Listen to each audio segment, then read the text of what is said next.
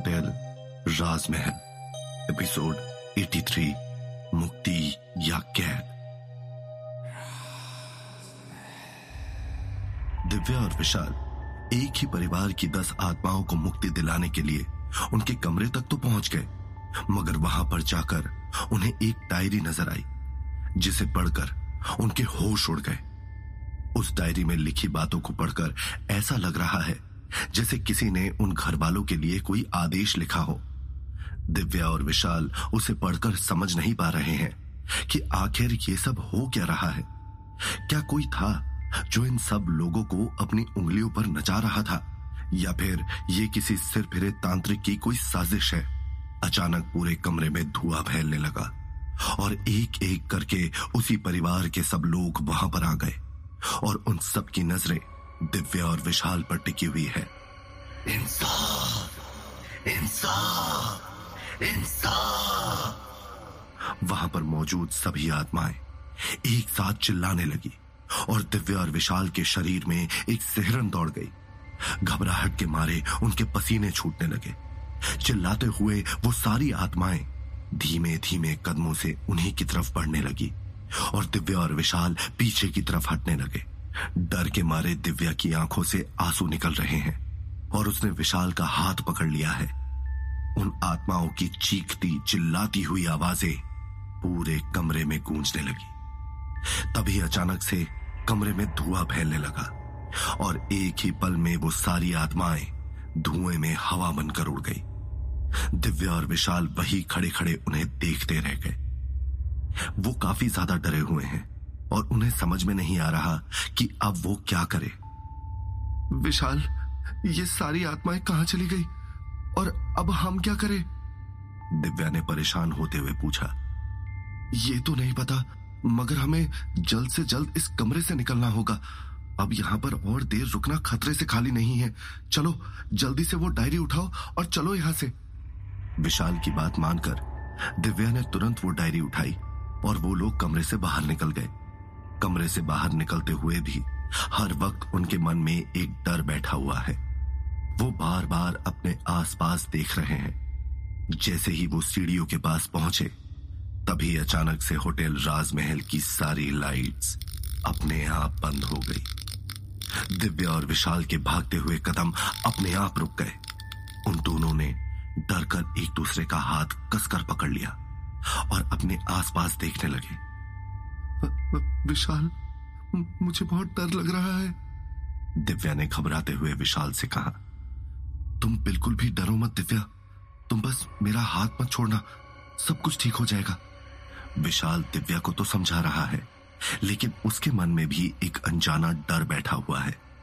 उसने आज से पहले होटल राजमहल में कभी इतनी बुरी आत्मा को नहीं देखा। एक ऐसी आत्मा जो ना ही खुद मुक्त होना चाहती है और ना ही अपने परिवार के किसी सदस्य को मुक्ति दिलाना चाहती है। यहाँ तक कि उसने दिव्या और विशाल की ज़िंदगी भी नर्क बना दी है। तभी दिव्या और विशाल को ऐसा महसूस हुआ, जैसे कोई भागता हुआ उनके पीछे से गुजरा हो। उन दोनों ने तुरंत पीछे मुड़कर देखा, मगर वहाँ पर कोई भी नहीं है। विशाल, हमें वापस अपने रिसेप्शन डेस्क पर चलना चाहिए। मैं अब एक मिनट के लिए भी यहाँ पर नहीं रहना चाहती। वो दोनों वापस जाने के लिए जैसे ही पीछे मुड़े, तभी अचानक से दिलीप की आत्मा उनके सामने आकर खड़ी हो गई। उसका चेहरा पूरी तरह से सफ़ेद है, जिस पर तरह तरह के निशान बने हुए हैं। उसके गले पर भी बाकी लोगों की तरह काले और नीले निशान पड़े हुए हैं। उसकी डरावनी और खूंखार आँखें बाहर की ओर निकली हुई हैं, जो पूरी तरह से लाल हो चुकी है। उसके होठ नीले हैं और वो सिर्फ़ और सिर्फ़ दिव्या और विशाल को एक टक घूर रहा है। उसकी तेज तेज साँसें लेने की आवाज़ आ रही है और उसकी आँखों में उन दोनों को लेकर गुस्सा साफ़ छलक रहा है। अपने सामने अचानक से उसे देखकर दिव्या ज़ोर से चीख उठी और उसने तुरंत विशाल को गले लगा लिया। विशाल ने भी दिव्या को संभालने की कोशिश की, मगर वो खुद भी काफ़ी ज़्यादा डरा हुआ है। उन सारी आत्माओं में से सिर्फ़ दिलीप ही है, जो सबसे ज़्यादा खतरनाक और भयानक है। दिलीप के सामने कभी भी उनके घर की कोई आत्मा कुछ नहीं बोलती, और सब बिल्कुल चुप रहते हैं। दिव्या और विशाल को पहले भी दिलीप से एक धमकी मिल चुकी है। मगर इसके बावजूद भी वो दोनों उन सारी आत्माओं को मुक्ति दिलाने की कोशिश में लगे हुए हैं। दिलीप ने फुसफुसाते हुए कहा मैंने मना किया था ना? मना किया था मैंने? फिर क्यों गए उस कमरे में? क्यों पड़े हो मेरे घर वालों के पीछे? और तभी अचानक से उसकी आवाज़ तेज हो गई। क्यों? उसे देखकर दिव्या और विशाल काफ़ी ज़्यादा डर गए। और अचानक से उनका बैलेंस बिगड़ गया और वो लड़खड़ा कर नीचे ज़मीन पर गिर गए। दिलीप धीमी रफ्तार से उनकी तरफ़ बढ़ने लगा। मगर चलते हुए उसके पैर हिल नहीं रहे हैं। दिव्या और विशाल ये देखकर बेहद डर जाते हैं कि सिर्फ़ उसका शरीर हिल रहा है और उनकी तरफ़ बढ़ रहा है, मगर उसके पैर बिल्कुल भी हिल नहीं रहे। डर से दिव्या के आँसू निकलने लगते हैं और वो कसकर विशाल का हाथ पकड़ लेती है। विशाल प्लीज़ कुछ करो। नहीं करना चाहिए था। गलत किया। नहीं करना चाहिए था। दिलीप उनकी तरफ़ बढ़ते बढ़ते बार बार एक ही बात बोले जा रहा है। उसकी आवाज़ काफ़ी ज़्यादा भयानक हो चुकी है और पूरे होटल में गूंज रही है। दिव्या और विशाल ज़मीन पर रेंगते हुए पीछे हट रहे हैं। वो दोनों नहीं जानते कि अब आगे उनके साथ क्या होने वाला है। क्या दिलीप की आत्मा उन्हें छोड़ देगी या फिर वो दोनों भी आत्मा बनकर इसी होटल में कैद हो जाएँगे? मुरली बंसी कहा हो तुम दोनों? मुरली! अरे यहाँ यहाँ बचाओ हमें! विशाल ने ज़ोर ज़ोर से मुरली और बंसी को आवाज़ लगाना शुरू कर दिया। मगर किसी ने भी कोई जवाब नहीं दिया। ये दोनों किसी काम के नहीं है। विशाल ने खुद से बड़बड़ाते हुए कहा देखिए आप आप अपने घर वालों को मुक्ति दिलाने के इतना खिलाफ क्यों है? आखिर उन लोगों ने ऐसा किया क्या है? क्या उन्होंने आपके साथ कुछ गलत किया है? आप हमें आप हमें बता सकते हैं। हम आपको भी मुक्ति दिला देंगे। विशाल ने काफ़ी मुश्किल से हिम्मत जुटाकर दिलीप की आत्मा से कहा, कोई मुक्त नहीं होगा इस होटल से।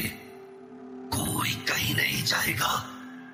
जब तक मैं नहीं जाऊँगा, तब तक कोई यहाँ से कहीं नहीं जाएगा।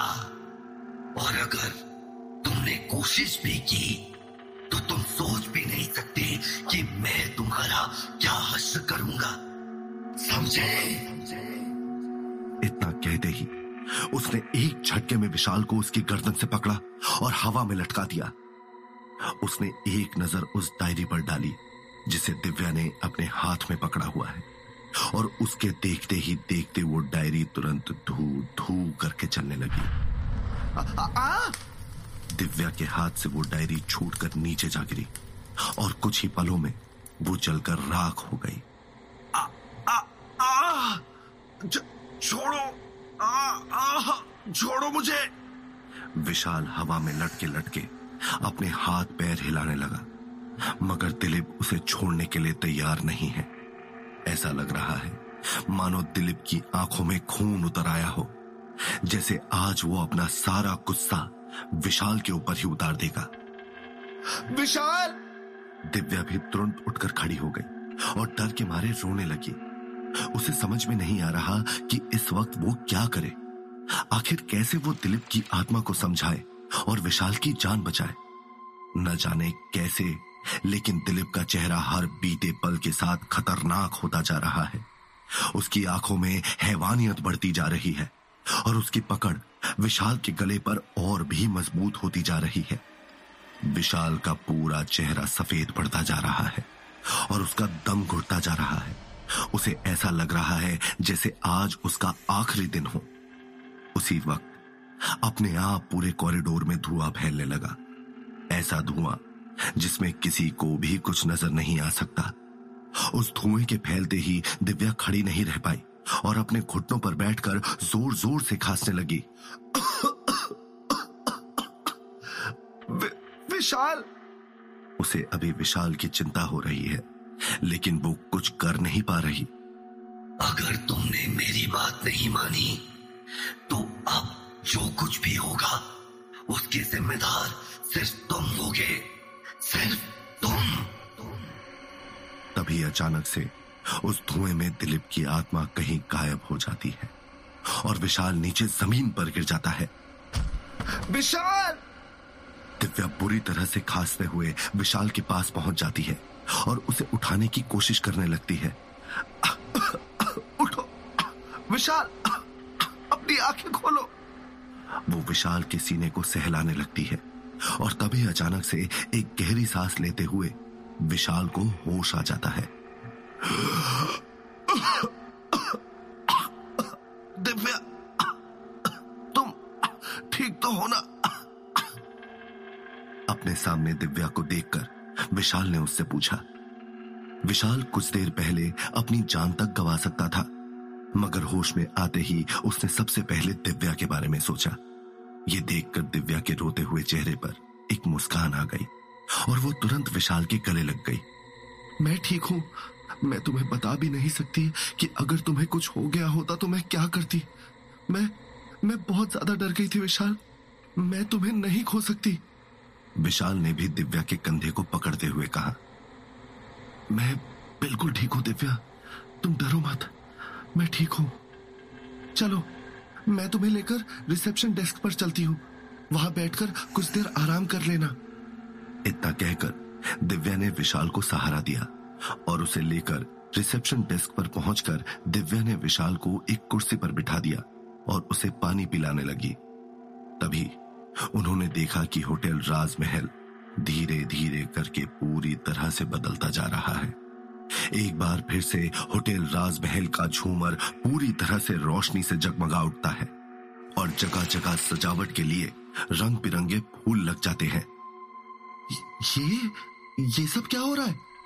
दिव्या और विशाल ये समझने की कोशिश कर रहे हैं कि अचानक से होटल राजमहल में ये सब हो क्या रहा है। उसी वक्त होटल राजमहल के दरवाजे अपने आप खुल जाते हैं और दो गाड़ियाँ बाहर आकर रुकती है।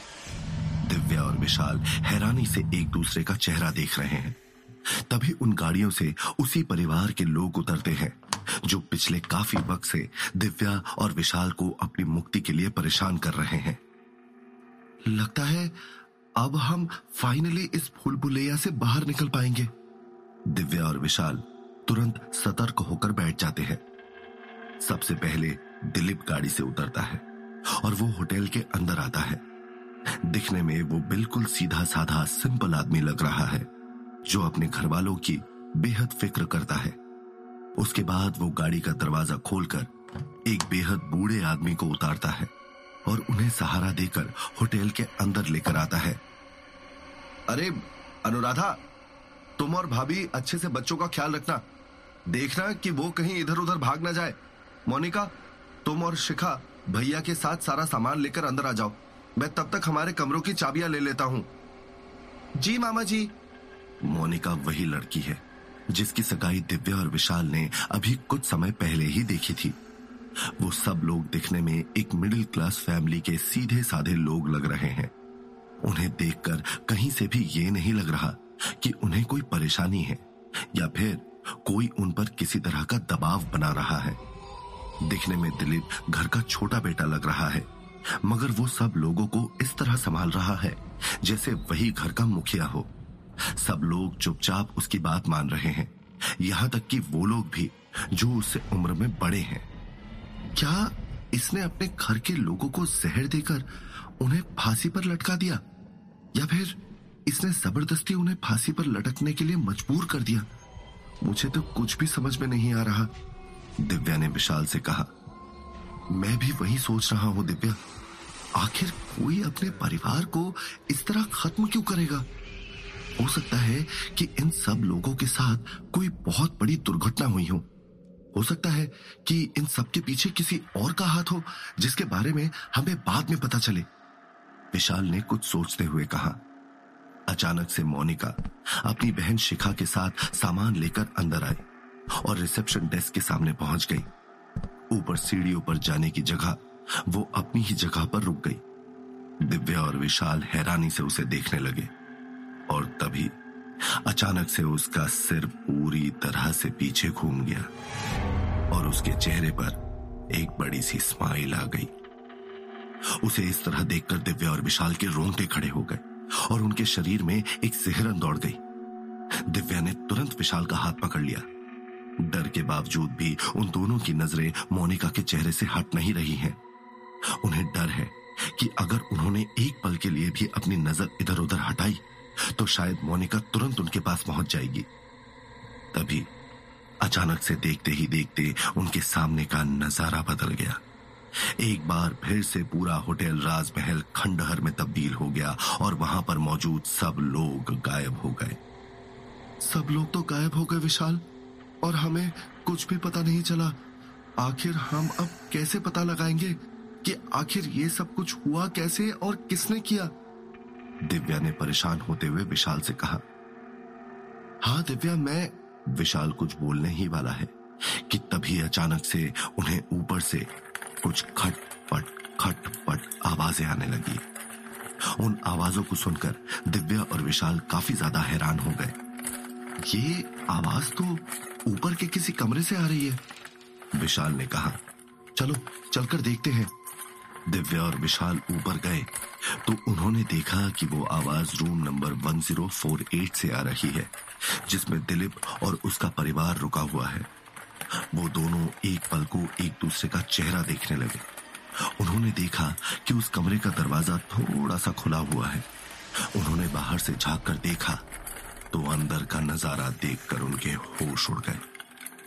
होटल राजमहल के अंदर, उन्होंने तरह तरह के लोगों को और उनके साथ हुई ज्यादतियों को देखा था। मगर ये सब देखकर ऐसा लगा, जैसे किसी ने उनके पैरों तले ज़मीन खींच ली हो।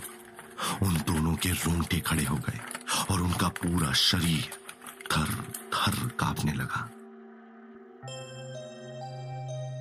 तो क्या होगा इस कहानी में आगे? क्या है इन आत्माओं का चक्कर? क्या विशाल और दिव्या इन आत्माओं को मुक्ति दिला पाएँगे? या दिलीप की आत्मा का शिकार हो जाएँगे? क्योंकि इस बार एक या दो नहीं, बल्कि दस आत्माओं की मुक्ति करानी है विशाल और दिव्या को। जानने के लिए सुनते रहिए होटल राजमहल, सिर्फ़ और सिर्फ़ पॉकेट एफ़ पर।